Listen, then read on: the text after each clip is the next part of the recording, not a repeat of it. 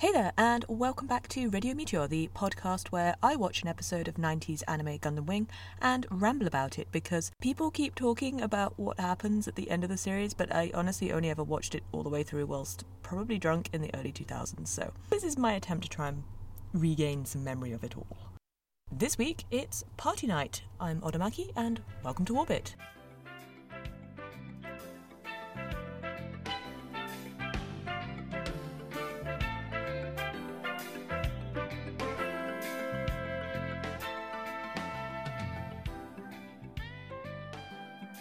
Hi guys, here we are back in the wardrobe in orbit. Episode 6 Party Night, or as they say in Japanese, Party Nighto. Sometimes it really is just that simple. Last time we found out that Relena is really Relena Peacecraft, and today it's Party Night. First watch through, I thought this was her birthday party, but then I remembered we've kind of already done that, so this is just an unspecified party. If anyone has picked up on the reason why they are having this shindig, uh, let me know. Either way, it looks like a fairly swish affair. I'm making a slight change to the format this week. So, up till now, I've talked about language points and then character points and then world observations. This episode, it just seems to make more sense to go through and discuss things as and when they appeared in the show and just give my general commentary on it. Mainly, it just feels like the parts of this show that I could comment on don't really fall into any particular category as easily this time round. So, I guess that's fairly typical of an episode at this stage of the narrative. It's building up to things, but at the same time, it's still relatively fragmented. And because of that, I'm also not going to give an overview of the episode. The episode opens with Relena returning to her school, and we get an aerial view of the actual building and get an idea of the size and scale of it again. And I mentioned last episode how the colony architecture doesn't have any of this old world heritage. Well, this place has it in buckets. Uh, it's very European. It's very old fashioned. It looks kind of like French, German, Swiss, this sort of massive chateau. And I would kind of like to see McMansion judge Relena's school. Uh, it's swank, but it's also got so many nubbin roofs, and it looks like there's a carp pond in the back garden as well. So you know, you know you're wealthy if your school has a carp pond. Go ahead and ask me about the history of carp ponds. I dare you. Uh, she gets inside and she's greeted by Mrs. Darlian. I've talked about her on Tumblr before, but what a neglected character. Uh, you know, drink her in because it's basically all you're going to see of her. And I distinctly remember watching this first time round, and I just did not identify her as Relena's mother in any capacity whatsoever. I mean, she's dressed in mourning, but she's also dressed kind of like a Victorian maid. So I pretty much just assumed first time I saw her that she was Relena's maid or something. And I'm wondering if that is deliberate because in Japanese, Relena enters the room and she says, Tadaima kairimashita. She, Tadaima is just this stock phrase that you say when you re enter your home. And kairimashita means I have come back. Um, so she doesn't actually say the word mother or, or anything of, the, of that nature, despite the fact that it is put into the English subtitles. So that's different. They have a bit of a conversation, and Relena apologizes for not being to save her father. So this again is a kind of crucial part of her character that she does take responsibility for things that really she has no business assuming responsibility for because she can't assume responsibility for what has happened. We get these non verbal glimpses of what her life with Mr. and Mrs. Darlian was like. There's a cute photo of them on her desk, and in it, she's sitting in Mr. Darlian's lap. It's this little cute daddy daughter moment, and Mrs. Darlian sort of stood in the background a little rigidly. And just looking at it, it you kind of wonder whether or not she has as close a relationship with Mrs. Darlian in the capacity of her, her mother as as much as she did with her father. I feel like there's a bigger disparity there. Um, and it also makes you wonder a little bit about Mr. and Mrs. Darlian's relationship as well. Like, they appear to be married, but was it more of a case of they got married because of circumstance and because of the need to keep this child who they had some kind of duty to safe. Um, did it develop and then they decided to just stick with it even though the initial feelings had died? It's it's very vague and I feel like there's a lot you could really plumb into there if you had a had a mind to. You know, and there's also this question of who was Mrs. Darlian before she was Mrs. Darlian? Was she also a member of the the Sanc civil service, or like did she have some role there as well? Mrs. Darlian starts asking if Relena knows that she is Relena Peacecraft, and Relena lies, first of all. She, she says that her father didn't tell her anything, and then almost immediately Mrs. Dalian is like, okay, then we need to talk because there's something that I, I need to reveal to you at this time. And Relena doesn't want to hear it. So I said at the end of the last episode she had gone back into this identity that she had, or that she'd originally had, as her safe space, and that she was just not ready to let go of that. And it's really quite heartbreaking, this tiny little segment that then is very rapidly moved away from in the narrative that she she flings her arms around this woman and says, Zuto kudasai. And in the English, that's translated as, You'll always be my mother. In the Japanese, it's slightly different. It's zuto is going forward and forever, like always. Okasama, a more reverential way to address your mother. Itte kudasai is let me call you mother, effectively. So it's like, let me always call you mother. So she's really appealing to this woman to not take this away from her, to not shatter completely everything that she understands and knows about the world because it's it was just too much.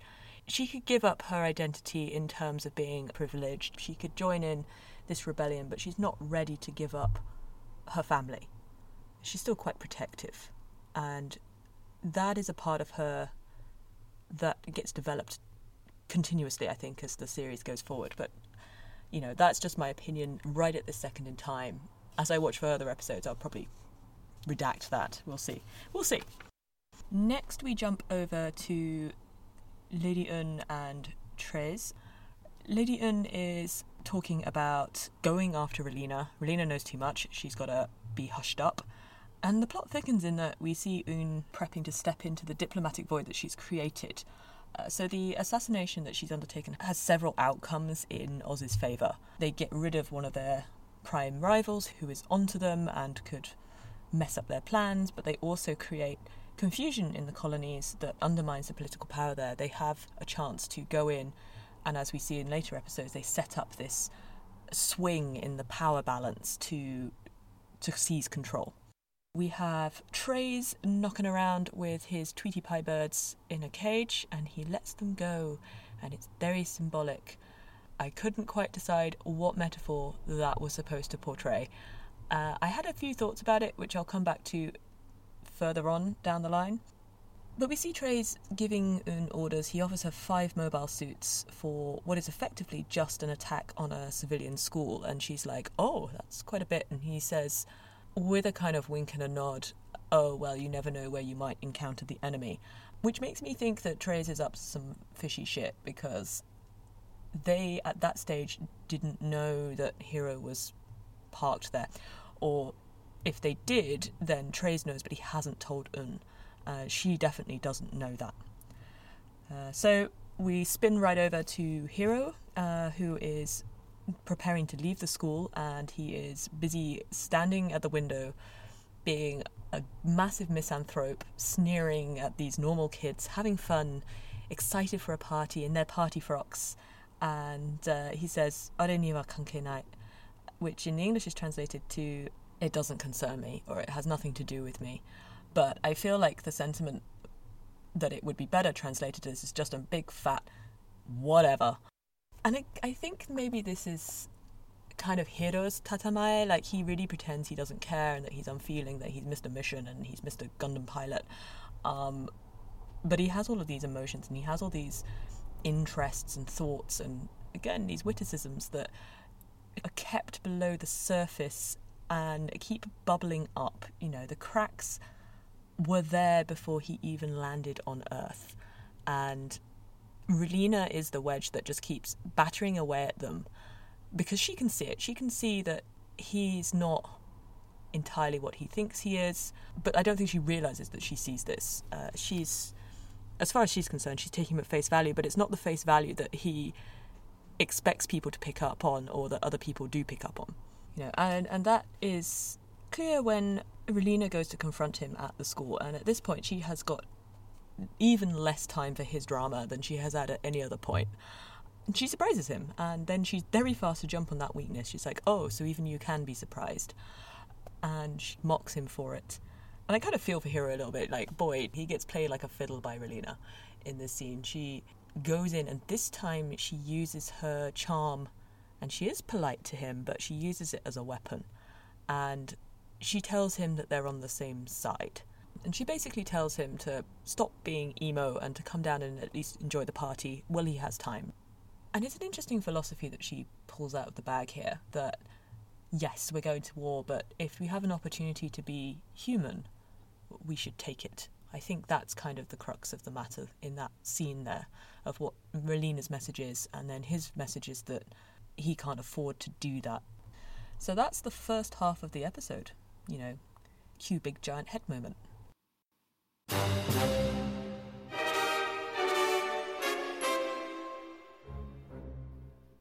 Meanwhile, we are still calling around the houses of what all the other pilots are up to. Aside from the main plot of Heero and Relena and their emotion, they refuse to let you forget that these characters exist and they're doing stuff.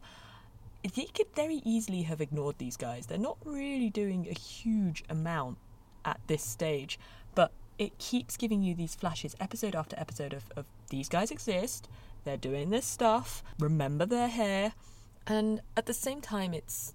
I've talked a lot in the first episode about how this isn't a traditional ensemble anime. There's still not this push to go around and collect them all up and we're all going to work together and that's the goal and the separation is an issue that has to be overcome. And it's kind of a question of why do they keep doing this? Why not just forget these guys are there and focus on the main thread of the action and then bring it in later because they're not really foreshadowing a huge amount either.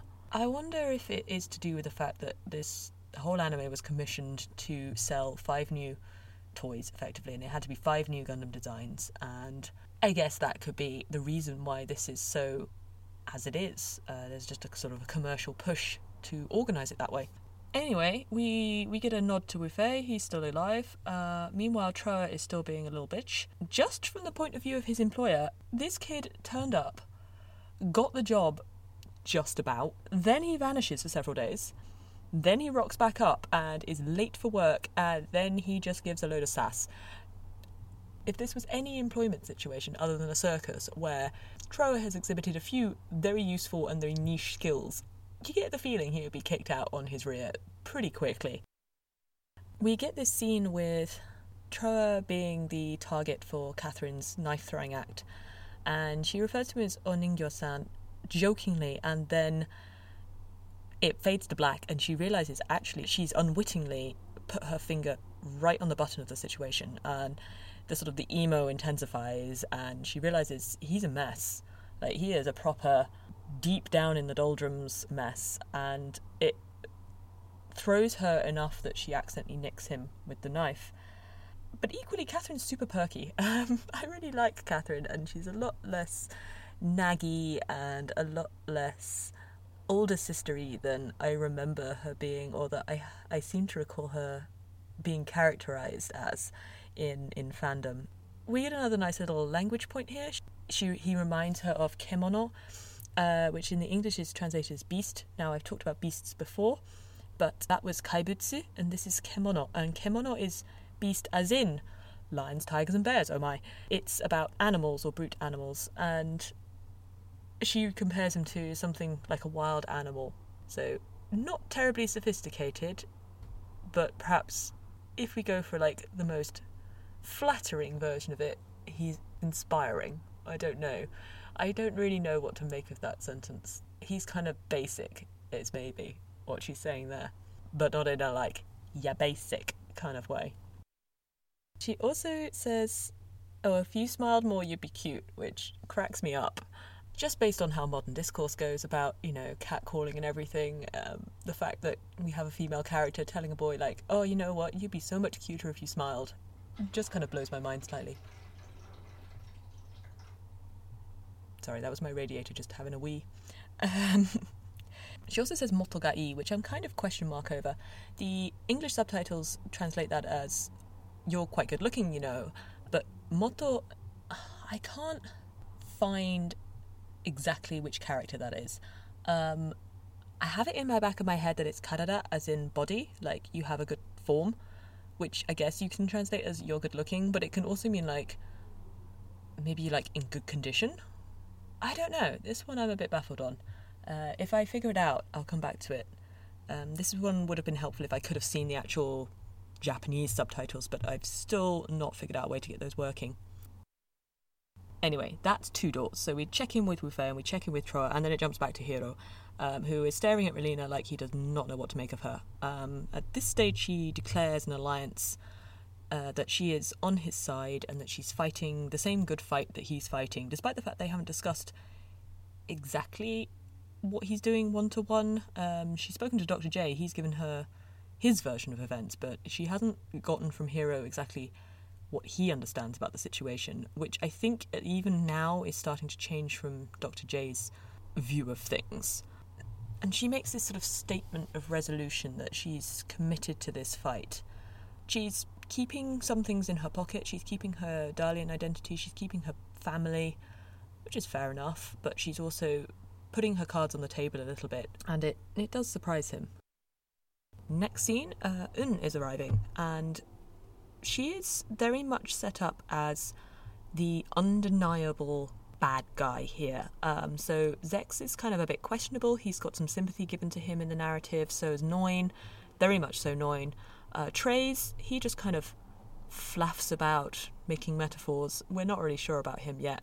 But Lady Une is a, an antagonist you can sink your teeth into. Like she's very clearly the baddie. Even her soldiers think that she's cuckoo. But, you know, we can't have sympathy for this guy who questions her orders anyway because he's a worm who caves to his job uh, and then he's dead. Also, are you telling me that Wing Zero was sunbathing next to the school all this time and nobody noticed? I call baloney.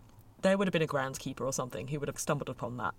And I can't also help but think that Une has terrible plans. I mean, she has decided that she needs to get rid of Relena. Fair enough, okay? Putting my baddie hat on, I can see how that makes sense. We need to shut this kid up. But this is not the most subtle approach. She literally flies into a boarding school with an aircraft carrier and five mobile suits to attack a civilian party that is totally unarmed, as far as she is aware. And her sole reason for doing this is that people will think that the colonies are attacking. Why would the colonies attack a school? Out of all of the possible targets on Earth, how is that one the most believable? And she's actually probably very damn lucky that Heero actually does crop up because then they could be like, oh yeah, a Gundam was there, so we had to attack. Anyway, then the episode decides we've had enough of uh, actual plot, and we uh, we skip over to Quatre, and he is chilling at his desk, a la Spider Man, in a very very empty room, like just a depressingly empty office, playing Battleship and having some tea and pondering, and uh, he's sitting there like, oh, more Gundams. Hmm, gotta catch them all. And then we leave him. Meanwhile, Howard's getting pissed. He's having a drinking party. You know, big mood. Duo is moonbathing? I don't know. He's having a good chill. They're celebrating having finished fixing his Gundam, but rather than rushing off to find his mission or, or carry on whatever it is he's supposed to be doing, they're having a little break. If you have any questions about if how it is actually genuinely getting pissed and what he's drinking, when he responds to Duo saying, The moon looks so much better from Earth, he says, in English, Ah, oh, you bet, it's a beauty. Um, in Japanese, he says, Tsukimizaki to yunda. Tsukimi is moon viewing. It's this uh, traditional autumnal activity, usually on the October full moon. You go out and look at it because it's big and it's beautiful. And then sake is booze. So tsukimi sake is booze that you drink while looking at the moon. And uh, it's typically sake, Japanese rice wine, or, or shochu, which is like a rougher version of sake. So yeah, he says tsukimi sake to yunda. It's like, that's why they call it moon viewing booze. And, uh, you know, classic Mike Howard. Love it. Duo makes this comment in the scene about the moon, which I think reflects back quite nicely on that scene in the previous episode where Miss Darling tells Relina to look at the Earth and remember how beautiful it is. So Duo is talking about how beautiful the moon is, and he says, from L2, from the colonies, it looks like a graveyard. They were just kind of too close for it. So there's this, again, this theme that there's this lost appreciation for the heavens. Um, there's this lost perspective of how beautiful the natural world is and humanity can be. And he's also lying there thinking about Heero, and this is probably the scene that launched a thousand ships. Uh, it's cute. I also really think that Duo likes people who can punk him. You know, it rustles his jimmies in a good way when somebody manages to yank his chain and get one over him and make him laugh. Then the episode decides that's too chill, and we jump straight back to the action. And we've got Heero still fighting Lady Une's mobile suit soldiers. And it demonstrates how good Heero is as a pilot as well. Um, he knows very much the capabilities of his enemy, and when the mobile suit soldiers try to pull up, uh, he gets quite angry. He sort of shouts at them, You're too heavy. And then he blows them up. Um, but he's a little bit like Wufei in this respect, in that he's annoyed that his enemy is so poorly prepared or, or bad at doing what they're supposed to be doing, at being a worthwhile enemy in some respects. Relena quickly moves to protect some of her peers uh, and then tells them that they need to run. And these girls are really quick to bail. They don't question her, they're out of there. And we get another instance of Heero targeting somebody. So he kind of zooms in on Relena with his targeting system. He's not actually targeting to fire, but he turns to almost attack and then he protects. So this is similar to what he does with Duo when he is teasing Duo, but this time it's not a game and he's genuinely performing an action to preserve her and then he genuinely questions himself as to why he does it. This is the game changer. He had not planned to do this. It completely changes how he operates following on from this and he's super pissed off about it. Just as he did before when she yelled Dame and then he didn't allow himself to smush onto the rocks on the beach, he asks himself again and again, why am I doing this? Why can't I kill her? Why am I hesitating? And she's really, really gotten under his skin. And I think he's suddenly realised on a deeper level than he intended to that she could represent a third option to all of the options he's got. Uh, in the same way that in later episodes, Catherine does that for Trowa. It gets into the crunch, and then Deus Ex Machina, Treize telephones Une and calls her off. And it's a bit puzzling at first, but then we get into his office and we learn that uh, has actually telephoned to beg for clemency for Relena on Zechs's behalf. Zechs wouldn't do it himself, you know, ass, but she has taken it upon herself to do this. And it's questionable at this stage as to how much contact she has ever had with Treize. I mean, he is her superior, superior, superior, in fact, but she goes out of her way to do this, even though that this is wider plot to blame this attack on the colonies and further undermine their status within the Earth Sphere Alliance. And then Treize sort of floats around being more metaphorical and the birds come back. And again, I'm not sure what metaphor this is supposed to represent, but I did wonder if it was maybe that the birds were Zechs and Relena, and he was on the verge of throwing them away as pieces in his game. So Zechs is Treize's protege, as we've discussed. He's been moulded and created and, and used by Treize, but perhaps at this stage, Treize was thinking, maybe I don't need him anymore. Maybe he's not important enough for me to have this consideration of not killing his sister.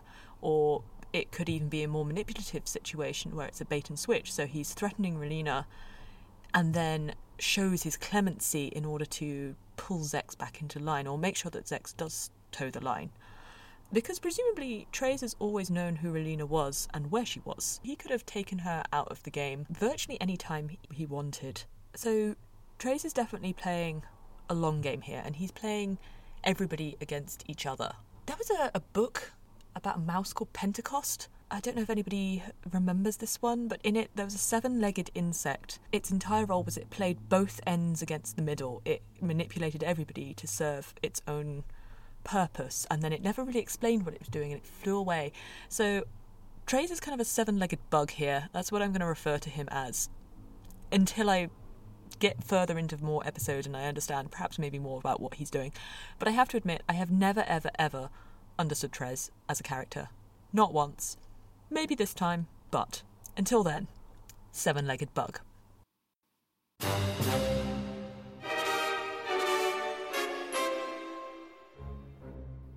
The final scene then, and we have Relena and Heero in this bizarre showdown. And this is another one I struggle to get my head around. She keeps demanding for him to kill her, and this is something that everyone kind of likes to make fun of.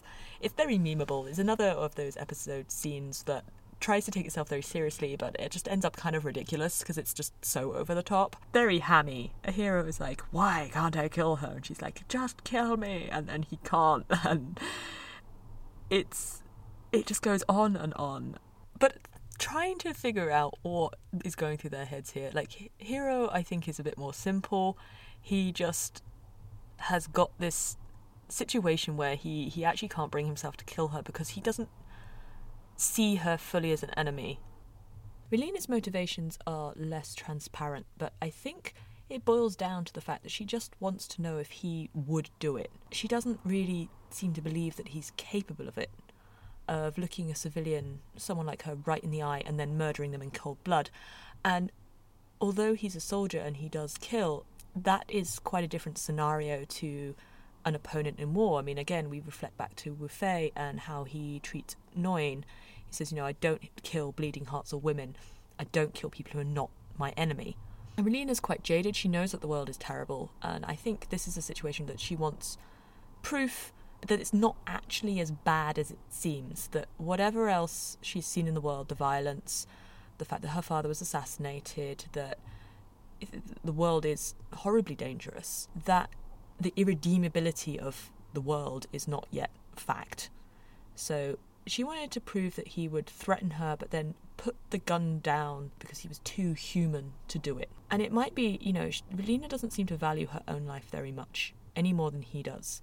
So perhaps it's Kit's situation that if he doesn't put the gun down, if he followed through on his threat, then she would not have been leaving a world worth living in anyway. This is a defiance of a world that was being forged out of war. So this is a, a world that is a conflict, deep conflict, and has been for a very long time. It's a world that makes child soldiers and makes children's lives into tools or just collateral. You know, and from there her character goes on to be this push to prove that someone, a civilian, could make a difference, could find a peace without a weapon in her hand.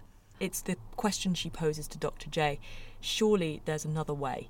These are the kind of the thoughts that are conflicted in her head so that's pretty much it for episode six. Overall, I'm not really sure what to make of this episode. Uh, similar to previous episodes, it jumps around a lot, but it is building up to something, and we get now very much the baseline is established for the whole Relena Heero conversation that's going to be taken forward. Please let me know if you have any thoughts or comments or suggestions. You can always find me at lemontrash.tumblr.com or on the Radio Meteor website where you may have heard this. I hope you enjoyed this. I hope you found it interesting. I am Odamaki and I will see you in orbit next time. Bye!